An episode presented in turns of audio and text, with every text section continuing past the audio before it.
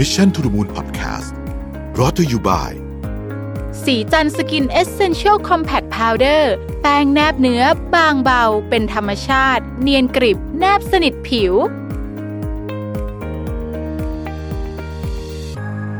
สวัสดีครับ ยินดีต้อนรับเข้าสู่ Mission to the Moon Podcast นะครับ EP นี้สนับสนุนโดย Samsung Galaxy Tab Active 3 นะครับ พูดกันถึงเรื่องของค่าใช้จ่ายแฝงที่ธุรกิจยุคนี้ไม่ควรมองข้าม นะฮะคือยุคนี้การแข่งขันกันเนี่ยหนึ่งคือขายของเยอะอะไรก็เรื่องหนึ่งนะก็ต้องทำอยู่แล้วแหละแต่ว่า part หนึ่งที่สำคัญมาก ๆเลยเนี่ยนะครับ ก็คือการลดต้นทุน ต้นทุนที่เราจะลดได้เนี่ยเราต้องรู้ก่อน เพราะฉะนั้นไอ้พวก hidden cost เนี่ยต้นทุนแฝงเนี่ยมันจะเป็นของที่ลดยากนะฮะแต่ถ้าลดได้จะมีประโยชน์มาก ผมพูดเสมอกับทีมงานบอกว่า เวลาคุณขายของเพิ่มขึ้นได้สมมติ 100 ล้านอะนะฮะคุณขายของเพิ่มขึ้นได้ 100 ล้านเนี่ยคุณอาจจะได้กำไร 15 ล้านนะครับ แต่ถ้าคุณลด cost ได้ 20 ล้านเนี่ยนะฮะคุณได้กำไรเพิ่มขึ้นทันทีเลย20 ล้าน เพราะมันมันคือนั่นน่ะ cost หายก็คือกำไรเพิ่มเลย ดังนั้นการที่เพิ่มเซลล์เป็นเรื่องที่ดีนะฮะแต่ลด cost เนี่ยต้องทำควบคู่กันไปด้วยนะแล้วสิ่งที่เราเป็นห่วงมากที่สุดก็คือแน่นอนน่ะตัวกำไรบรรทัดสุดท้ายนะครับเอ่อถ้าอัตราการเจริญเติบโตดี แล้วก็อัตราการทำกำไรก็อยู่ในเปอร์เซ็นต์ที่สูงด้วยเนี่ยนะฮะเพราะว่าเราลด cost ได้แล้วก็แล้วก็มี margin ที่ดีเนี่ยนะฮะบริษัทจะ healthy มากๆ คือจะมีสุขภาพที่ดีมากนะฮะแล้วนั่นคือบริษัทที่เราอยากทำเลยนะฮะวันนี้เราจะมาคุยเรื่องเออต้นทุนแฝงนะครับต้นทุนแฝงคืออะไร ต้นทุนแฝงเนี่ยเป็นค่าใช้จ่ายเล็กๆน้อยๆนะครับหรืออาจจะเป็นของที่เรามองไม่เห็นเป็นรูปธรรมก็ได้บางทีก็ไม่เล็กน้อย แต่เราไม่เห็นเป็นรูปธรรมเท่านั้นเองนะฮะค่าใช้จ่ายเหล่านี้เนี่ยมีผลต่อธุรกิจของเรา โดยบางทีเรานึกไม่ถึง ซึ่งต้นทุนแฝงนี่ก็มีหลายรูปแบบนะครับผมขออนุญาตยกต้นทุนแฝงหลักๆ ที่พบได้ในธุรกิจทั่วไปนะครับอันที่หนึ่ง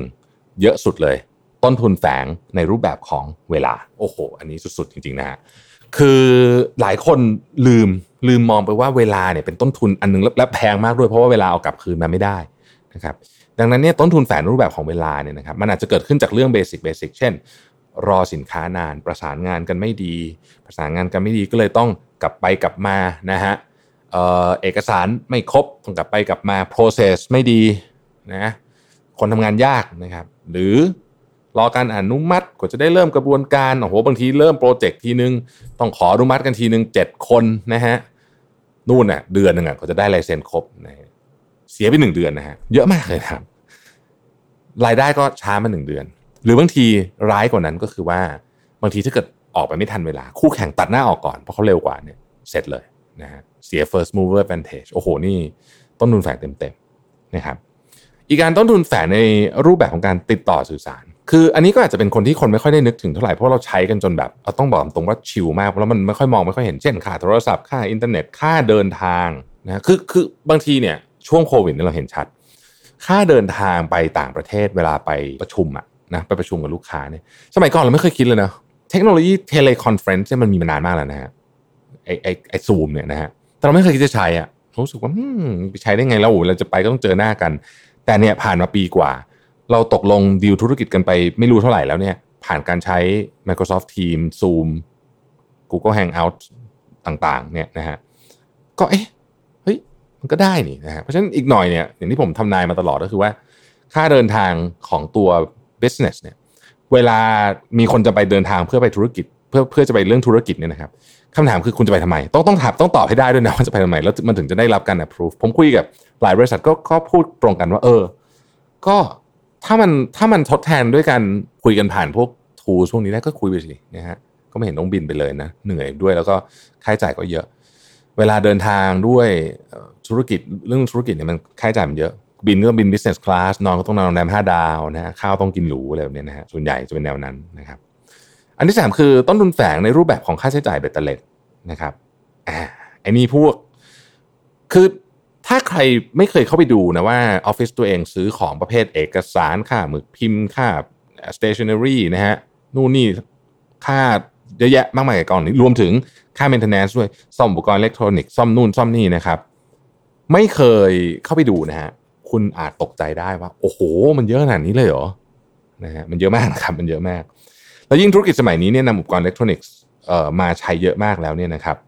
เอ่อมันก็จะยิ่งมีตรงนี้เข้ามาอีก นะฮะเขามาอีกเยอะนะครับเราลองมาพิจารณาดูดูแบบโฟล์งานง่ายๆ สักอันหนึ่งกันนะสมมุติว่าเราเข้าร้านกาแฟสั่งออเดอร์นะฮะเราเข้าร้านกาแฟสั่งออเดอร์เนี่ยพนักงานก็จะขี่ข้อมูลผ่านระบบรึดๆนะครับ หรือว่าร้านชาบูบุฟเฟ่นะฮะเราก็สั่งผ่านกระดาษนะครับ แล้วก็มาส่งให้พนักงานอะไรแบบนี้เนาะอ่าแล้วก็บางร้านก็มีแท็บเล็ตเราจะกดออเดอร์ได้เองนะฮะเดี๋ยวก็อาหารมาส่งนะครับ ธนาคารก็เหมือนกันเวลาเราทำธุรกรรมทางการเงินนะครับ เมื่อก่อน เมื่อก่อนนี่น้องๆจะนึกไม่ออกว่าเวลาจะไปถอนเงินเนี่ยนะฮะคือถ้าไม่ไปถอน ATM นะ ถ้าก็จะเข้าไปที่ธนาคารจะไปถอนเงินหรือฝากมันต้องมีใบเขียนนะครับ ผมเข้าใจว่ามันเรียกว่าใบเปย์อินอันนี้คือน่าจะเป็นฝากเงินมั้งจำไม่จำไม่ได้เราไม่ได้ใช้นานนะฮะก็ต้องเขียนนะครับเซ็นนะครับผ่านกระดาษนะฮะแต่แน่นอนสมัยนี้เนี่ยไอ้พวกนี้ก็คงจะน้อยลงมากๆแล้วนะครับคือในใน process การทำงานพวกนี้เนี่ยเราจะเห็นว่ามันก็จะมีการเปลี่ยน shift จากแบบแมนนวลเป็นแบบ ใช้อิเล็กทรอนิกส์มากขึ้นนะครับ ซึ่งตอนนี้เราแทบไม่ได้นึกถึงมันเลยด้วยเพราะว่ามันอยู่ทุกที่เราก็เห็นมันเป็นเรื่องปกติ แต่อุปกรณ์พวกนี้เนี่ยใช้ไปเรื่อยนะ POS ร้านอาหารอะไรพวกนี้เนี่ยนะครับ มันก็มีเสื่อมสภาพบ้างอยู่แล้วนะครับ ต้องบางทีอะอย่างสมมติคุณมีแท็บเล็ตเนี่ยคุณออกข้างนอกปั๊บนะฮะมันต้องมีตกมีหล่นบ้างบางที เพราะว่าไปทำงานไปใช้ก่อสร้างไปอะไรพวกนี้เนี่ยนะครับ แล้วค่าซ่อมบำรุงก็ถือเป็นต้นทุนแฝงชนิดหนึ่งนะครับ เราอาจมองว่าค่าซ่อมบำรุงเนี่ยดูเหมือนไม่เยอะ แต่จริงเนี่ยเยอะนะฮะถ้าซ่อมบ่อยๆมากเข้าเนี่ยนะครับค่าใช้จ่ายเหล่านี้เนี่ยสามารถซื้อเครื่องใหม่ได้เลยนะครับเวลาเรามาคำนวณค่าใช้จ่ายแบบรวมๆเนี่ยจะเห็นว่ามันกระทบต่อกำไรเราได้นะครับแล้วจุดหนึ่งอาจจะไม่เยอะ แต่ลองดูว่ามีร้อยจุดพันจุดจะเยอะขนาดไหนนะครับเราสามารถควบคุมต้นทุนแฝงได้อย่างไรอ่ามาคิดมาคุยเรื่องนี้ดีกว่านะครับหนึ่งความละเอียดความละเอียดนี่คือคือคือของสำคัญมากนะครับ การคำนวณค่าใช้จ่ายแบบละเอียด จะทำให้เรารู้ว่าจริง ๆ แล้วเนี่ยเราสามารถที่จะลดค่าใช้จ่ายได้อีก แต่มันต้องทำละเอียดก่อนนะ แล้วกำไรเพิ่มขึ้นแบบไม่ต้องทำอะไรเลยหมายถึงว่าไม่ต้องไปหาลูกค้าใหม่ไม่ต้องไปออกโปรดักต์ใหม่ แค่นี้นะครับทำตรงนี้เนี่ยปิดกับไปได้เยอะเลยนะ อันที่สองครับลงทุนในเครื่องมือทางเทคนิคนะฮะเราลงทุนในเทคโนโลยีบางอย่างนะอุปกรณ์บางอย่างนะครับที่มันช่วยเพิ่มประสิทธิภาพ เพราะอย่างที่บอก ประสิทธิภาพ efficiency ซึ่งเกี่ยวข้องกับเรื่องของเวลา เกี่ยวข้องกับเรื่องของ output เนี่ยบางทีมันมันเครื่องมือเข้ามาช่วยนะครับ เราต้องเลือกใช้ระบบหรืออุปกรณ์ที่เหมาะสมกับการทำงานของเรานะครับ เช่น อุปกรณ์คนอุปกรณ์ที่มีคุณภาพ แข็งแรงทนทาน สามารถใช้งานได้ยาวนานนะครับ เราต้องนึกถึงสิ่งที่เรียกว่า TCO หรือว่า total cost of ownership นะฮะคือไม่ใช่แค่ค่าซื้ออย่างเดียวแต่ค่าที่มันจะอยู่เราเนี่ยเป็นยังไงนะครับ ไอ้ TCO เนี่ยมันก็ง่ายๆครับมันคือค่าใช้จ่ายเกี่ยวกับอุปกรณ์ในการใช้งานนะครับ ซึ่งมันจะเป็นตัวบ่งบอกถึงความสามารถในการทำกำไรจากเครื่องมืออุปกรณ์ได้นะครับ TCO เนี่ยปกติถ้าเป็นเครื่องจักรใหญ่ๆเนี่ยเราจะคิดอยู่แล้วนะฮะเวลาสมัยก่อนที่ผมซื้อพวกซิสเต็มของสายพานอะไรอย่างเงี้ยนะครับตัวบรรจุสินค้าตัวมิกเซอร์ของของ product อะไรเงี้ยเราก็จะมีการคำนวณ TCO อยู่แล้วนะครับแต่มันสามารถทำได้กับทุกเรื่องนะฮะ ตัวช่วยหนึ่งที่ธุรกิจมันเป็นเครื่องมือเพื่อช่วยลดต้นทุนแฝงและรักษา TCO ได้นะครับก็คือ Rugged Device นะครับ Rocket Device เนี่ยเป็นอุปกรณ์ที่นำมาใช้งานสำหรับองค์กร ทั้งในภาคอุตสาหกรรมและภาคเอกชนทั่วไป เพื่อเพิ่มประสิทธิภาพการทำงาน และความปลอดภัยของพนักงานนะครับความทนทานนะให้ความทนทานอุปกรณ์นะครับมีฟังก์ชันครอบคลุม หลายคนอาจจะไม่ค่อยคุ้นชื่อ Rocket Device นะครับแต่มันใช้งานมานานมากแล้วนะครับโดยเฉพาะกับสายงานที่ต้องลุยๆหน่อยอาทิ วิศวกร สถาปนิกนะครับ การขนส่งอะไรเงี้ยนะฮะใช้บรรดาสารพัดใช้งานก่อสร้างทุกชนิดนะครับ งานลุยๆหรือหรือสมมติผมผมนึกถึงพวกแท่นขุดเจาะน้ำมันอะไรที่มันเป็นพวกนี้นะฮะเหมืองอะไรเงี้ยนะครับ หรือว่าจริงๆ medical ก็ก็ก็อยู่ในกลุ่มนี้เหมือนกันนะฮะการแพทย์ต่างๆนะพวกนี้นะฮะหนังสือพิมพ์แบงก์ของโพสต์เนี่ยได้รายงานว่าตลาดของ Rugged Device เนี่ยเติบโตอย่างมาก มีการคาดการณ์ว่ารายได้จะแตะ 5,600 ล้านเหรียญ สหรัฐในปี 2564 นะครับ ซึ่งเพิ่มขึ้นจากปีที่แล้วที่ 5,400 ล้านเหรียญโดยประมาณนะฮะส่วนในประเทศไทยเนี่ยมีการคาดการณ์ว่า Rugged Device เนี่ยจะมีตลาดประมาณสัก 73 ล้านดอลลาร์นะครับธุรกิจแบบ B2B สามารถนำ Rugged Device ไปใช้ประโยชน์อย่างไรได้บ้างนะครับ เอาเยอะสุดเลยนะฮะขนส่งและโลจิสติกนำไปใช้มากที่สุด 20%นะครับอันนี้ก็แน่นอนนะพนักงานขนส่งพนักงานขับรถเซลล์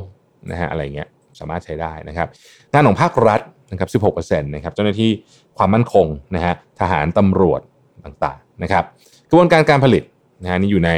อยู่ใน line นะฮะเอ่อหรืองานก่อสร้างนะฮะอันนี้ 10%นะครับงานก่อสร้างนี่ชัดเจนเลยนะฮะคือมันต้องมีอุปกรณ์เนี่ยแล้วคุณจะมาแบบไอ้พวกแบบบอบบางบอบบางมามันก็มันมันเป็นพื้นที่ที่ที่มีโอกาสเกิดการหล่นการนู่นนี่ได้ตลอดเวลาฝุ่นเฝิ่นอะไรอย่างเงี้ยนะครับแล้วก็อีก7%เนี่ยถูกนำไปใช้ในการจัดการเรื่องพวกคลังสินค้านะฮะ หรือว่าร้านค้าปลีกนะครับผู้ผลิต Rugged Device ที่เราคุ้นเคยเป็นอย่างดีก็คือ Samsung เนี่ยนะครับเป็นผู้นำด้านสมาร์ทโฟน แล้วก็ผลิตภัณฑ์ต่างๆ มากมายเนี่ยก็เข้ามาในตลาดนี้ด้วยเช่นกันนะครับผลิตภัณฑ์ที่ตอบโจทย์ตลาดของ Rugged Device ก็คือว่าเอามาใช้สำหรับงานประเภทนี้เนี่ยก็คือ Samsung Galaxy Tab Active 3นะครับผมเชื่อว่าหลายท่านผ่านตาอยู่ใน News Feed ของท่านใน Facebook พอสมควรแล้วด้วยนะครับ ก็ทำงานภาคสนามก็ได้ ใช้งานที่ออฟฟิศก็ได้นะครับ แล้วก็เจ้า Samsung Galaxy Tab Active 3เนี่ยมีขนาดพกพาสะดวกนะครับน้ำหนักเบา ทนทานรับแรงกระแทกกันฝุ่นระดับ IP68 พร้อมทั้งกันน้ำจืดได้ลึกสูงสุด 1.5 เมตร เป็นเวลา 30 นาทีนะครับทางนี้ขึ้นอยู่กับสภาพอากาศในเวลานั้นด้วยนะฮะแต่ก็ไม่ได้แนะนำให้ไปใช้ที่ชายหาด หรือสระว่ายน้ำอะไรแบบนั้นนะครับ แต่อย่างก็ดีถ้าเกิดว่ามันเกิดอุบัติเหตุตกขึ้นมา เราก็มั่นใจว่า เออ มันคงจะมี protection พอสมควรนะครับเพราะฉะนั้นไม่ว่าจะพกพาไปทำงานที่ไหนก็มั่นใจได้เลยว่า เครื่องไม่พังง่ายๆแน่นอนนะฮะตัวของแบตเตอรี่เอมีความจุ 5,050 มิลลิแอมนะครับใช้งานได้ยาวนาน 11 ชั่วโมง ถือว่ายาวนานตลอดทั้งวันนะครับโดยไม่ต้องมาเสียเวลาเรื่องของแบตเตอรี่อะไรให้ยุ่งยากนะครับแต่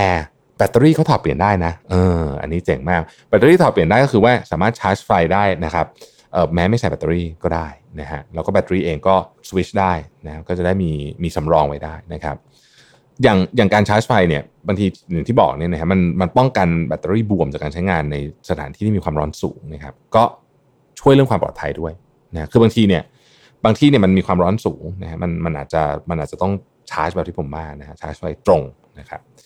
นอกจากนี้เนี่ยนะครับ อันนี้เจ๋งมากเลย ผมว่าอันนี้เนี่ยเป็นอันที่แบบตอบโจทย์สุดๆ ใส่ถุงมือแตะหน้าจอได้อ่าเพราะว่าเวลาคุณไปทำงานแบบไซต์อะไรต่างๆ พวกนี้เนี่ยถุงมือเป็นอุปกรณ์ความปลอดภัยชนิดหนึ่ง อันนี้สามารถใส่ถุงมือแตะหน้าจอได้ลื่นไหล แบบตอบโจทย์สุดๆนะฮะไม่ต้องถอดถุงมือมาเพื่อขี่ข้อมูล อันนี้นึกถึงสภาพอากาศทุกๆเอ่อถ้าใช้เป็นอุปกรณ์เพื่อความปลอดภัยก็เรื่องหนึ่งใช้เพื่อป้องกันสภาพอากาศที่เป็น extreme weather ก็เป็นอีกเรื่องหนึ่งพวกนี้เนี่ยการไม่ต้องถอดถุงมือเนี่ยมันช่วยทั้งเรื่องความปลอดภัยและความสะดวกนะครับเหมาะมากในการใช้ในอุปกรณ์ในในในอุตสาหกรรมต่างๆไม่ว่าจะเป็นอุตสาหกรรมทางการแพทย์ในช่วงโควิด -19 เพื่อไม่ต้องสัมผัสจอแบบที่ไม่มีถุงมือนะฮะ และถ้าพูดถึงซัมซุงนะครับก็ต้องบอกว่า S Pen นะฮะเป็นจุดเด่นอยู่แล้วนะครับ เขียนลื่นตอบสนองเร็วนะครับ แล้วก็หน้าจอเปียกก็ใช้งานได้ สะดวกมากนะฮะ S Pen อยู่ในกล่องไม่ต้องซื้อเพิ่มนะฮะและไม่ต้องชาร์จใช้วุ่นวายด้วยนะครับ นอกจากนี้ใช้งานง่ายเหมือนคอมพิวเตอร์ผ่าน Samsung Dex นะครับ ซึ่งช่วยให้การทำงานเนี่ยคล่องแคล่วและสะดวกมากขึ้น สามารถใช้งานเป็น 2 หน้าจอพร้อมกันนะครับถือเป็นระบบที่เปลี่ยนแปลงการทำงานแบบแท็บเล็ตให้เป็นเดสก์ท็อปแบบเต็มตัวนะครับเหมือนกับพกโน้ตบุ๊กหนึ่งเครื่องเลย ที่สำคัญมาพร้อมระบบรักษาความปลอดภัยนะครับที่จัดการผ่าน Samsung Knox จริง ๆ เจ้าอุปกรณ์ชิ้นนี้เนี่ยสามารถนำไปเป็นส่วนเชื่อมต่อประสานงานระหว่างผู้ขับขี่รถยนต์และระบบของรถยนต์ได้ด้วยนะฮะสำหรับคนที่จะไปใช้ในเรื่องของโลจิสติกนะครับ Samsung Galaxy Tab Active 3 ก็ถือเป็นอุปกรณ์ rugged device ตัวช่วยหนึ่งที่ช่วยธุรกิจลดค่าใช้จ่ายแฝงนะครับไม่ต้องเสียเวลาซ่อมอุปกรณ์บ่อยๆนะฮะ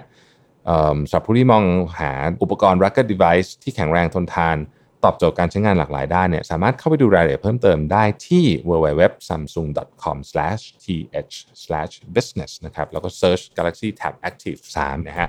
และแน่นอนครับผมได้แปะลิงก์ของทาง Samsung ไว้ใน description ของ EP นี้เรียบร้อยนะครับ สุดท้ายขอขอบคุณทาง Samsung ที่สนับสนุนรายการของเราด้วยนะครับ เราพบกับ Mission to the Moon ได้ใหม่ในวันพรุ่งนี้ สวัสดีครับ Mission to the Moon Podcast Presented by สีจันสกินเอเซนเชลซีรีส์